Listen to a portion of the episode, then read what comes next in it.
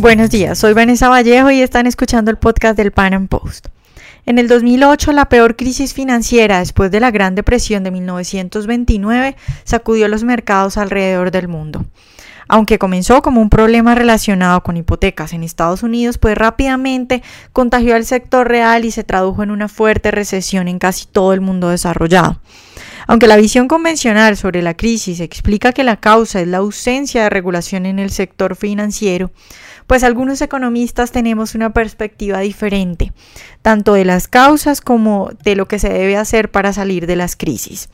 Para hablar al respecto y bueno, para mostrar la visión austriaca de las crisis económicas, hoy he invitado a Daniel Fernández, quien es doctor en economía y profesor de la Universidad Francisco Marroquín. Daniel, a inicios del 2008, bueno, yo diría que desde mediados del 2007 uno puede hablar eh, de que ya habían síntomas de crisis, ya se presentaban problemas de liquidez, pero en el 2008 el mundo entero fue testigo de una crisis, la llamada crisis de las hipotecas en Estados Unidos, que sacudió a muchos países. ¿Qué fue lo que pasó en el 2008? Cuéntanos un poco sobre eso. Bueno, pues yo creo que más que lo que pasa en 2008, lo que hay que ver es lo que pasa al menos desde el 2001 y posiblemente desde un poquito antes. Y es que, bueno, básicamente lo que pasa es un ciclo muy, muy, muy expansivo de crédito en el que los bancos están como de alguna forma muy confiados de que pueden, o de que esto de las, de las crisis económicas y de los ciclos parece que se ha acabado, el fine tuning, el manejo al dedillo de los bancos centrales parece que funciona y de alguna manera pues existe un exceso de confianza en la economía y, y ahí fluye el crédito, sobre todo crédito privado, aunque ahora vamos a ver que de alguna manera también influido de alguna manera, sobre todo con moral hazard desde el sector público, pero parece que el crédito privado fluye y fluye y fluye sin cesar y bueno, las compras a crédito de vivienda, de vehículos, etcétera, pues empiezan a, se empiezan a, disparar y se empiezan a disparar y el crédito privado también como porcentaje de PIB o como porcentaje de ingresos del sector privado empieza a dispararse muchísimo. Claro, ¿qué ocurre a partir de 2007-2008? Bueno, incluso un poquito antes se empiezan a ver serias tendencias de alguna manera como deflación, o sea, perdón, deflacionistas, inflacionistas en el mundo, eh, en el mundo desarrollado sobre todo, la, la, inflación se empieza a acelerar y cuando la inflación, la inflación se empieza a acelerar, los bancos centrales empiezan de alguna manera a asustarse un poquito y cuando se empiezan a asustar un poquito, suben un poco el tipo de interés para intentar de alguna forma controlar este exceso de crédito privado y el exceso de inflación. Claro, cuando tú tienes ya un mundo muy, muy endeudado y le subes un poquito el tipo de interés, en términos de carga financiera sobre ingresos se dispara. Entonces, lo que empieza a ocurrir es que se empiezan a disparar impagos, eh, sobre todo, bueno, primero en Estados Unidos, pero en Europa la situación luego fue incluso peor, y todos estos impagos lo que hacen es que las empresas, sobre todo las empresas que viven de por una demanda cuya demanda es a crédito, principalmente, bueno, como ya te digo, el caso de 2008 es inmobiliaria, pero no tendría por qué ser exclusivamente inmobiliaria, empiezan a ver su demanda caer, no, bueno, desplomarse completamente, ya nadie más pide crédito y la gente que tiene créditos tiene muchos problemas para pagarlos. Entonces todos estos sectores colapsan y encima son los sectores, los sectores que más se habían expandido desde por lo menos 2001. Entonces, eh, cuando esto empieza a ocurrir, pues eh, lo que empieza a ver es que hay una ola de despidos masivos precisamente en estos sectores, que son los que en algunos países o en algunas zonas económicas, como puede ser Florida o como puede ser España o Chipre, se habían, se habían eh, disparado muchísimo. De aquí a que haya una crisis mundial por exceso de endeudamiento, pues eh, hay un paso muy, muy pequeño. Y lo que sí que es cierto... Ah, bueno, sí, sí, perdona, dime, dime. No, dime tú, sigue. Ah, no, bueno, lo que te iba a decir es que sí que es verdad que normalmente las crisis o este tipo de crisis por, por exceso de deuda y muchas veces por, por exceso de acumulación de capital fijo son crisis que se tienden a dar mucho más en países con sectores financieros desarrollados y con gran peso del sector eh, del sector industrial o no solo industrial sino de muy capital intensivo también servicios este tipo de servicios eh, son las que tienden a verse más afectadas por este tipo de crisis esta es una de las razones por las que a partir de 2007-2008, pues Latinoamérica parece que empieza a vivir una época dorada. Y bueno, la época dorada básicamente es una época en la que, en el que el precio de las materias primas se va para arriba, hay cuellos de botella, hay mucho capital fijo y poquito capital circulante o pocas inversiones que ha habido en capital circulante.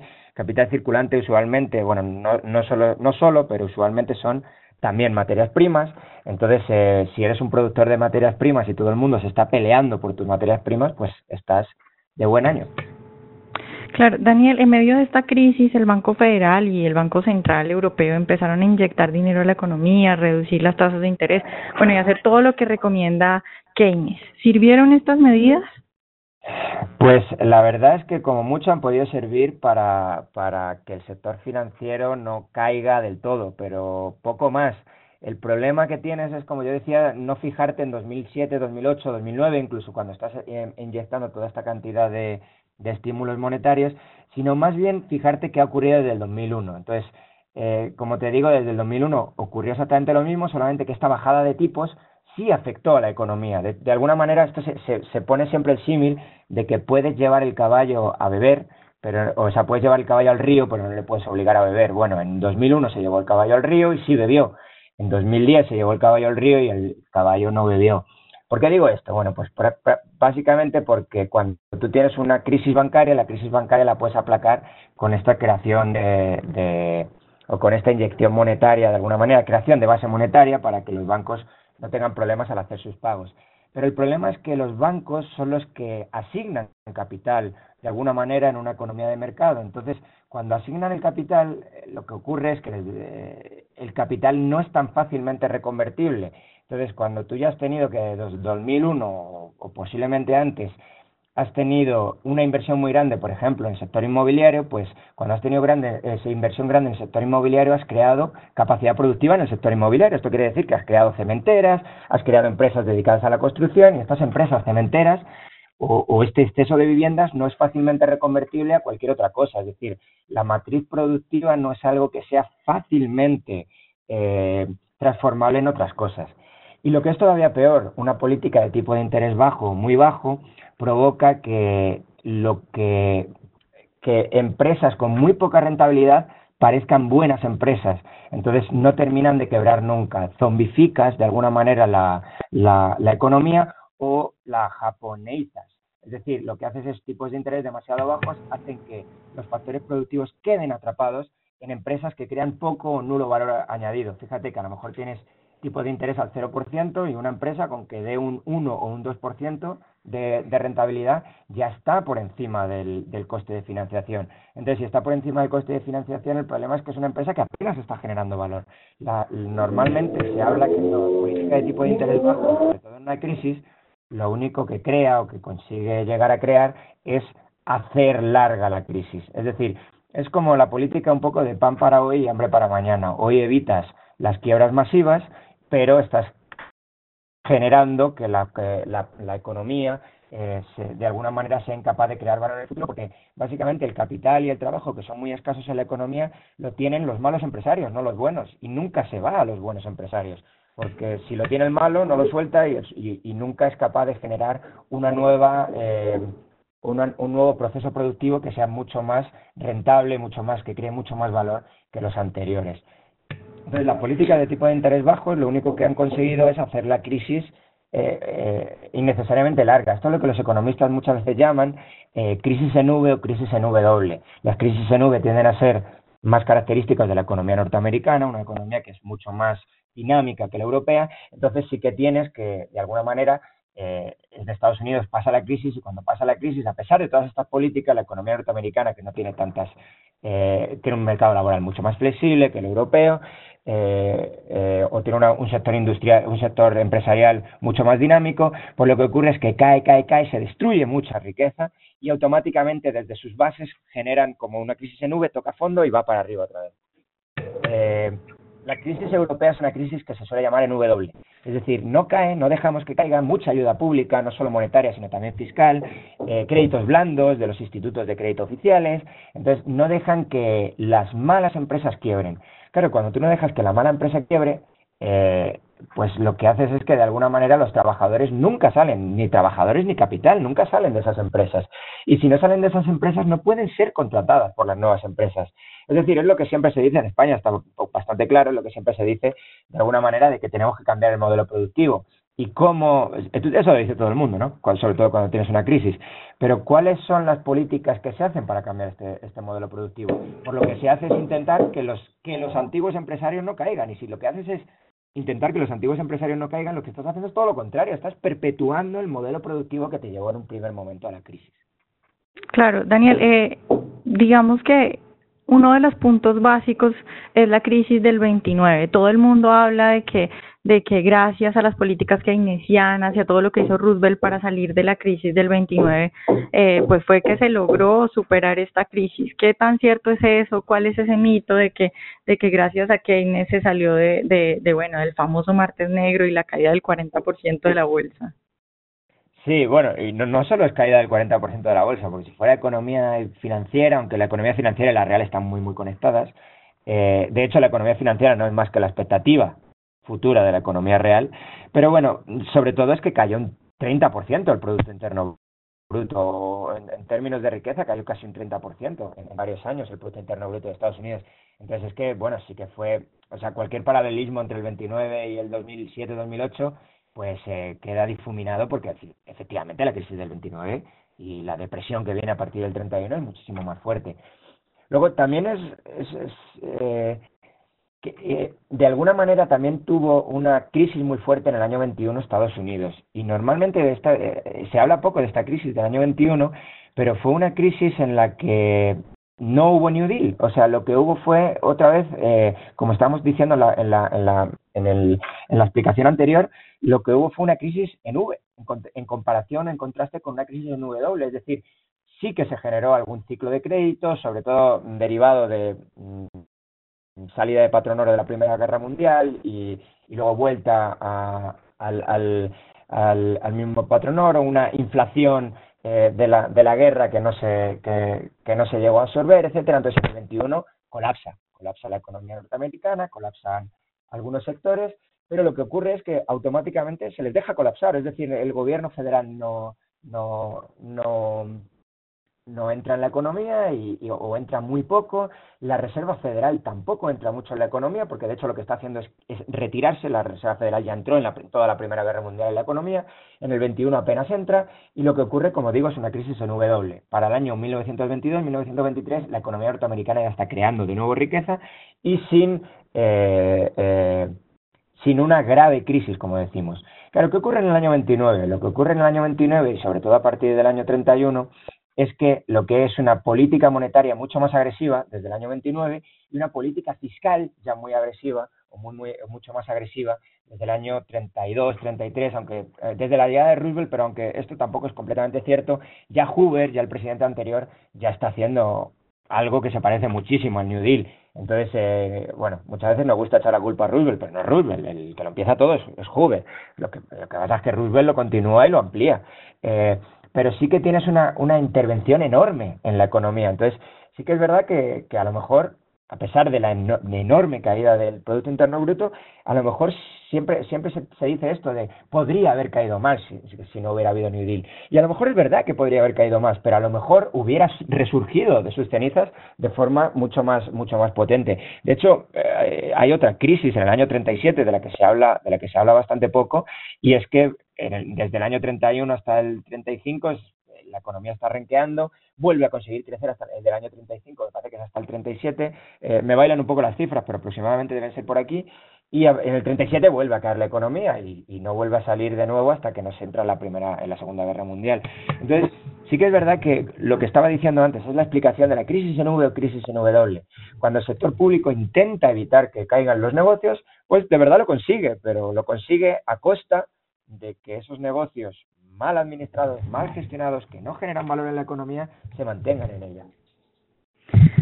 Sí, claro, bueno, es como eh, decías anteriormente, de, digamos que el momento eh, de crisis, decimos, eh, pues los que nos acogemos a la escuela austriaca, que es el momento en el que están sanando los errores y pues es necesario que los factores se desplacen a aquellas inversiones que sí son rentables y pues que por eso el Estado eh, tratar de solucionar con déficit, desimpedir y bueno, entorpecer esa recuperación y yo creo que sería bueno que nos hablaras un poco de eso que mencionabas anteriormente, de la importancia de liberalizar mercados en la recuperación más bien que de aplicar políticas keynesianas. Claro, bueno, eh, es, es un poco, o sea, cuando, cuando intentas evitar eh, que, caigan los, los negocios, eh, de alguna manera lo que tienes es una política destinada a que los trabajadores no sufran, a que, bueno, eh, de alguna manera eh, evitar que alguien pierda su, puesto de trabajo, lo cual pues es, un objetivo pues muy loable de, política pública. Lo que pasa es que es un objetivo que a largo plazo viene equivocando un poco eh, quizá el diagnóstico de la situación y sobre todo la, la, solución de la situación eh, que, que, no pasa por, por, generar poco valor en, en, la economía. Dicho de otra manera, eh, la peor forma que tienes de salir de una crisis inmobiliaria es construyendo casas. O sea, si ya tienes una crisis inmobiliaria es que por alguna razón, que es la que hemos explicado antes, que tiene un poco que ver con el sector bancario y bancos centrales, por alguna razón tus empresarios se han equivocado. Se han equivocado produciendo demasiadas casas. Lo que no puedes pretender es salir de una crisis produciendo más casas. O sea, cuando tienes una crisis inmobiliaria o si tienes una crisis de materias primas, pues sería algo parecido. O sea, tienes una crisis por sobreproducción de petróleo en el mundo, pues mmm, parece un poco raro querer salir de la crisis produciendo más petróleo. Entonces, eh, lo que tienes es, como digo, factores productivos en la economía que son muy, muy escasos. Tenemos que decidir dónde utilizarlos. En general, el sistema descentralizado sabe mucho mejor o tiene información de primera mano o tiene los incentivos para hacerlo mediante el sistema de precios y de rentabilidad a saber dónde están las oportunidades de negocio. Claro, si nosotros lo que hacemos es de alguna manera eh, introducir ruido en estos en estos precios de en estos en esta en um, sistema de precios pues estamos volviendo a equivocar a los factores productivos y les estamos volviendo a decir que se coloquen allí donde están generando poco o ningún valor. Esto es lo que esto es lo que decimos que es tan importante que estás comentando tú ahora la importancia de la liquidación la importancia de liquidar malas inversiones en una en, un, en una fase de ciclo. Por eso también es tan importante dejar caer a las empresas. Uno uno podría pensar bueno pero es que no sé entonces ¿qué hacemos con la gente? Eh, ¿Se va a quedar en se va a quedar en, desempleo? Bueno, pues es que lo que la disyuntiva no es desempleo o empleo. La disyuntiva es si el desempleo va a ser de corto plazo o el desempleo va a ser de largo plazo. Es decir, la disyuntiva está en si vamos a permitir que mucha gente se vaya del desempleo y se recoloque rápidamente en otro sector productivo o la disyuntiva está en si van a salir poco a poco de las empresas que mueren lentamente y se van a ser y van a ser incapaces de ser recolocados en estos en otros sectores donde el capital tendería a ir donde no queda atrapado por las políticas que hemos hablado antes de, de tipos de interés bajos. Entonces la disyuntiva no es desempleo sí desempleo no. La disyuntiva es ha habido un shock en la economía hay que cambiarle la estructura productiva ¿qué la queremos cambiar lo más rápido posible queremos afrontar el shock ya o queremos dejarlo para que se de alguna manera se solidifique mucho, mucho durante mucho tiempo y cree algún tipo de hartazgo social, como podemos ver en España, o, eh, o, o, como podemos ver también en algunos países de América Latina. Es decir, lo importante, como digo, es que si nos hemos equivocado haciendo algo, rápidamente tomar cartas en el asunto y cambiar ese algo. Eh, entonces, las políticas expansivas de este tipo que estabas hablando tú, lo que provocan es, pues como te digo, evitan que caigan negocios en el corto plazo, pero son incapaces de obviar las leyes económicas a largo plazo. Por lo tanto, van a terminar cayendo. La, la pregunta es cuándo. Claro, Daniel, ¿será que tú podrías, digamos, hacernos un breve contraste entre las políticas keynesianas y las políticas de la escuela austriaca o las teorías keynesianas y de la escuela austriaca? Respecto a esto de la crisis eh, y pues sobre todo eh, con respecto a esto de regulación versus no regulación, porque tú sabes que la mayoría de gente, bueno, la mayoría de gente con la que yo hablo siempre me dice la causa de la crisis es que no hubo regulación y hay que aumentar la regulación. Entonces, un poco como lo que piensan los keynesianos y en contraste con la escuela austriaca. Ah, bueno, sí, bueno, esto es, esto es un tema también eh, bastante interesante, sobre todo porque tiene que ver, bueno, al menos en el tema de la crisis, sobre todo, tiene muchísimo que ver con la regulación financiera. Mira, esto es bastante curioso, lo de que hace falta más regulación, porque probablemente eh, el sector financiero ya es el sector más regulado, eh, de los que todavía operan, de los que operan dentro de una economía de mercado, es de los más regulados. O sea, bueno, ya si está estatalizado algo, pues probablemente el sistema de salud es, es, más rígido que el sistema financiero. el sistema financiero, que sigue siendo privado, está ultra regulado. Es decir, los bancos tienen normas súper estrictas sobre qué pueden hacer con los fondos, dónde lo pueden colocar, eh, cómo evaluar su flujo de caja, cómo eh, de alguna manera meter en balance un activo, activo o un préstamo o, cualquier o, prácticamente todo o prácticamente todo lo que pueden hacer. El problema, evidentemente, es que eh, lo que, eh, o la raíz del problema, un austriaco diría que la raíz del problema eh, por la que existe toda esta regulación es porque existe un moral hazard, porque existe un riesgo moral. Y ese riesgo moral existe de alguna manera en el Banco Central. Entonces, el Banco Central lo que o toda esta regulación de la que de la que parece ser que había, había poca pero que no había poca había muchísima viene a, intentar evitar el riesgo moral pero es un riesgo moral que no existiría si no existiera banco central o si no existiera banco central público es decir si privatizáramos el banco central y permitiéramos competencia con bancos centrales pero todo esto no puede existir porque hay un banco central público que actúa en, de forma monopolista entonces los poderes públicos y los reguladores saben que el sector bancario se puede lucrar mucho de esto, de las políticas, eh, o sea, del too big to fail. O sea, no van a dejar caer. Yo soy Banco of America, no me van a dejar caer. Yo soy el Banco Santander en España, no me van a dejar caer. Por lo tanto, puedo tomar mucho más riesgo en mi cartera de créditos o en mi actuación eh, general en el mercado de la que tomaría de otra manera. Entonces, ¿a qué viene toda la regulación bancaria? Viene a intentar limitar los riesgos que toman los bancos. Pero el problema otra vez es que se está equivocando el diagnóstico. No es que los bancos sean inherentemente propensos a tomar riesgos, sino que son propensos a tomar riesgos y les ponen los incentivos a tomar riesgos. Y el incentivo es clarísimo. Es si tienes beneficios, te quedas con los beneficios. Si tienes pérdidas, pues te quedarías con las pérdidas. Ese sería un sistema de mercado. El problema es que con el Banco Central o con los salvatajes fiscales que se hacen a la banca, lo que tienes es un incentivo a, si tienes beneficios, quedarte con los beneficios y a si tienes pérdidas, transferir las pérdidas, ya sea monetariamente por el Banco Central o ya sea fiscalmente a los contribuyentes. Entonces, si tienes esos incentivos a las pérdidas externalizarlas, evidentemente vas a tener un, comportamiento muchísimo más arriesgado, muchísimo más riesgoso que si solamente que si tienes un, incentivo de mercado en el que puedes llegar a perderlo todo y a salir del mercado. Pero no solamente por parte de los bancos, también por parte, por parte de, los que nosotros depositamos nuestro dinero y nuestra confianza a los bancos. Es que, eh, bueno, sobre todo en España había una, o sea, eh, antes de la crisis, eh, la gente elegía dónde tener su, su dinero no por lo sano o poco sano que fuera el banco o, por los servicios que éste le pudiera dar, bueno, servicios quizá un poco sí, pero sobre todo por si te regalaban un iPad o te regalaban una cubertería o lo que fuera. Es decir, a ti te daba igual dejárselo al peor banco, al, al banco peor gestionado del mundo, básicamente porque sabías que si el banco quebraba, a ti te iban a devolver todo tu dinero mediante seguro de garantía de depósitos, etcétera. Entonces, todas estas cosas solo son, son equivocar el diagnóstico. El diagnóstico no es que el banco inherentemente tome riesgos, es que toma riesgos única y exclusivamente porque se le está permitiendo eh, eh, eh, las pérdidas que tenga extendérselas al resto de la sociedad, ya sea por el mecanismo monetario fiscal. Claro, entonces, ¿qué te diría un austriaco? Lo que te diría un austriaco es eliminar moral ¿Qué te diría, pues a lo mejor, eh, bueno, no tiene por qué ser necesariamente un keynesiano, pero en general, ¿qué te diría alguien del sistema financiero hoy en día? Bueno, pues lo que tenemos que hacer es, está claro que el sector financiero se comporta de forma arriesgada, pongámosle cortafuegos, pongámosle basileas, son normas de regulación bancarias internacionales. Entonces, así los bancos, que, que por alguna razón tienen alguna eh, propensión a, a comportarse mal, se comportarán bien.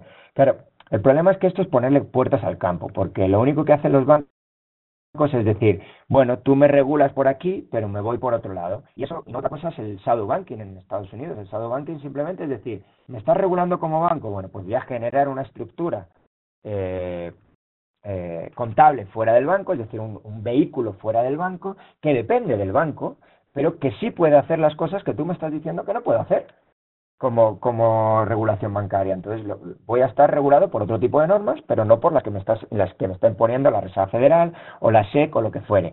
Entonces, eh, el banco se va a comportar mal no porque te entienda inherentemente a comportarse mal, sino porque le estás poniendo los incentivos a comportarse mal, que es el moral hazard del Banco Central.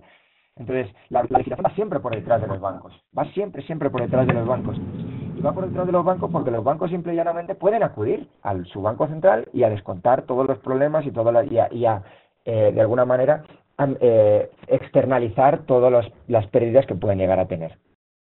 Claro, Daniel, ¿tú cómo ves el panorama económico? Porque, digamos, a mí se me hace que esto que creemos nosotros sobre lo dañino de la expansión artificial del crédito y la inversión, y bueno, lo que decías ahorita de la intervención del Banco Central, pues no es muy popular. Entonces, ¿cómo ves el panorama dadas estas ideas, digamos, predominantes que hay en este momento?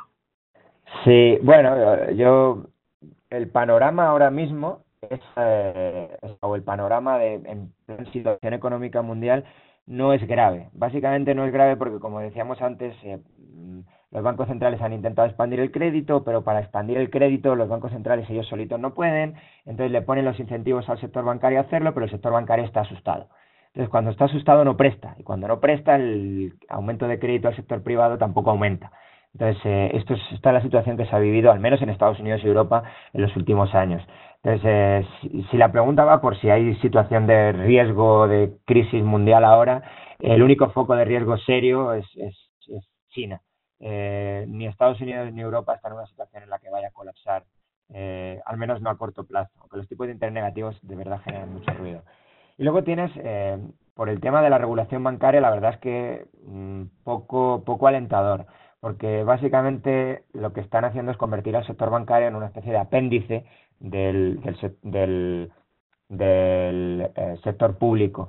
¿Por qué digo esto? Bueno, pues porque básicamente el sector financiero ya se le dice de alguna manera o se le dirige de alguna manera en que tiene que meter sus fondos, que tiene que dejar de hacer con sus fondos, como te decía antes, ya los bancos no pueden innovar o pueden innovar muy poco porque las, las normas de Basilea son muy rígidas, entonces le dicen exactamente qué tiene que hacer y cómo, entonces la innovación bancaria sería algo que tiende a desaparecer o que si va a ocurrir, va a ocurrir fuera del sector bancario. Es decir, eh, Credit Suisse o el Banco Santander o no sé, eh, HSBC tienen muy limitado qué tipo de innovaciones bancarias pueden hacer dentro del sistema financiero actual. Entonces, si viene alguna innovación bancaria o financiera, va a tener que venir, pues no sé, algo así como el Bitcoin o una banca en Bitcoin o algo de esto. Eh, pero desde luego dentro del sistema regulatorio actual es muy difícil hacer cualquier cosa que se salga de lo que el regulador ya está diciendo que hay que hacer. Y normalmente cuando se hacen, se hacen de fuera. Y, si se hacen de fuera, pero con acceso al Banco Central, que es lo que estábamos hablando antes del shadow banking, la ingeniería financiera lo que tiende es a, ser, a, desestabilizar y no a estabilizar. Por, básicamente por la misma, la, el mismo motivo que estaba dando antes, por el incentivo que hay a tomar riesgos de forma excesiva, eh, eh, externalizando las de la sociedad. Entonces, eh, bueno, desde el punto de regulación bancaria no soy muy optimista, probablemente es un sector que va a seguir, va a seguir funcionando mal en el futuro, eh, pero que no se ha comportado mal en los últimos años, simple y llanamente porque, bueno, pues de verdad eh, el crédito privado no ha aumentado y probablemente están asustados o sí que a pesar de que de alguna manera hay un moral hazard, pues en algún banco se ha quebrado. Entonces, bueno, se dice que normalmente los sustos estos duran una, una generación. Eh, la próxima generación eh, se cree más lista que la anterior y vuelve a hacer lo mismo, y vuelve a hacer uso del moral hazard, etcétera, etcétera.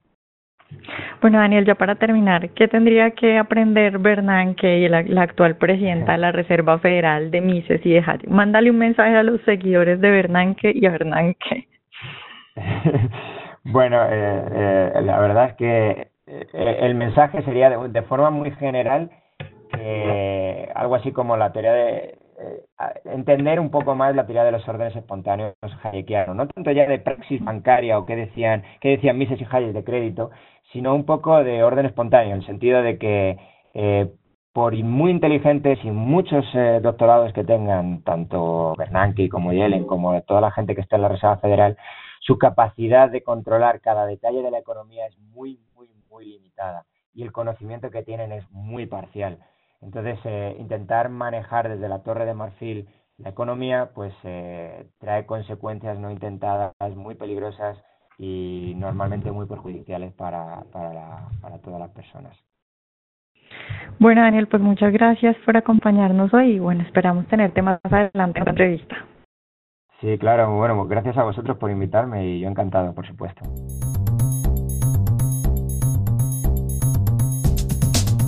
Bueno, yo en línea con lo que dijo Daniel, creo que lo que le diría a Bernanke y a Janet Yellen es que no hay que caer en la fatal arrogancia de creer que unas cuantas personas desde el Banco Central son tan sabias como para saber cuál política aplicar, en qué preciso momento y con qué consecuencias. Lo mejor, aunque pues no sea muy popular, es permitir la recesión y que se corrijan los errores cometidos durante la expansión artificial del crédito y el dinero. Bueno, ojalá hayan disfrutado esta entrevista de hoy y nos vemos en una próxima emisión del Panam Podcast.